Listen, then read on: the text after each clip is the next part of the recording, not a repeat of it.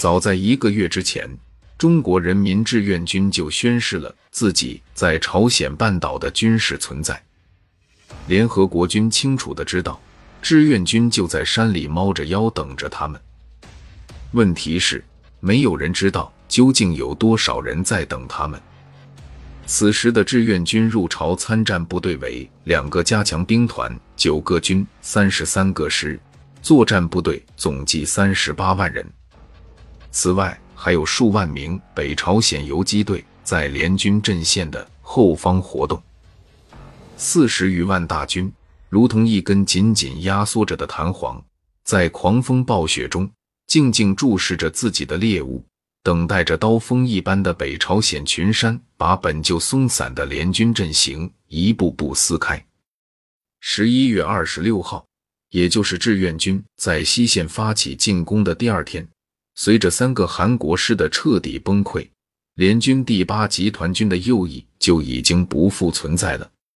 志愿军13兵团像一把长长的楔子一样直插联军的后方。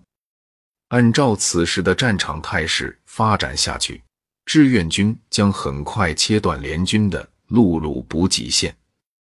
如果顺利的话，甚至可以堵死西线联军的退路。这样下去，有可能像火鸡一样被吃掉的不是金日成，而是整个第8集团军。就在麦克阿瑟因为志愿军搞砸了自己的圣诞演出而气急败坏的时候，《纽约时报》撰文说，毫无疑问，由于杜鲁门总统接受了麦克阿瑟将军胆大妄为的进攻计划，美国在西方世界的领导地位受到了损害。自朝鲜战争爆发以来，美国的大多数盟友一面在投票时老老实实地与美国保持一致，一面又小心翼翼地支持联合国邀请中国的特使参加联合国会议。英国人不但规劝美国在鸭绿江南岸建立缓冲区，以示无意威胁中国东北，敦促美军放弃台湾，甚至还在私下里同中国举行了谈判。就这样，由于西欧人不露声色的拆台，美国人终于再也没办法在联合国堵住新中国的嘴了。1950年11月28日，中国特使伍修权出现在联合国。朝鲜前线激战正酣之际，中美2国又在联合国的演讲桌上兵戎相见了。如果说中国人在暗无天日的殖民主义时代学到了什么的话，那便是拳头是最好的外交。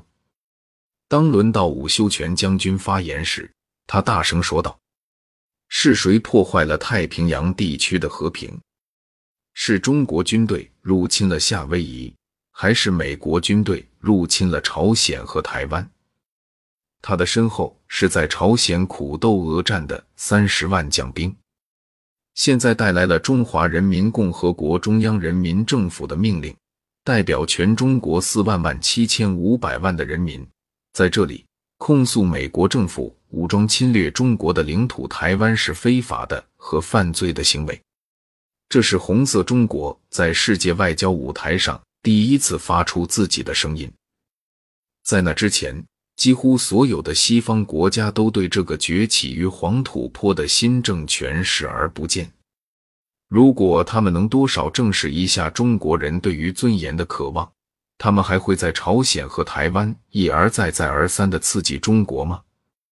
直到毛泽东抡起金箍棒，把朝鲜战局搅了个天翻地覆，西方政客们才不得不正视这个新国家的力量与决心。拿毛泽东的话讲，伍修权是大闹天宫去了。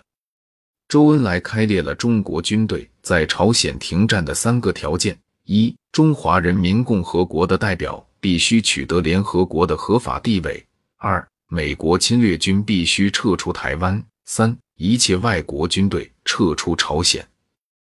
停战条件的第1条不是关于朝鲜，也不是关于台湾，而是关于联合国安理会5大国的权益和地位。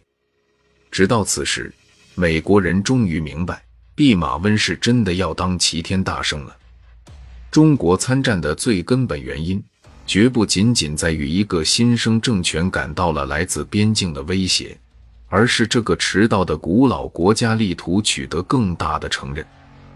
既然在战场上到了这个份上，美国人只得力求寻找一个既能保全面子，又能体面地停止战争的停火办法。但是，既然在战场上到了这个份上，体不体面什么的就已经轮不到华盛顿说了算。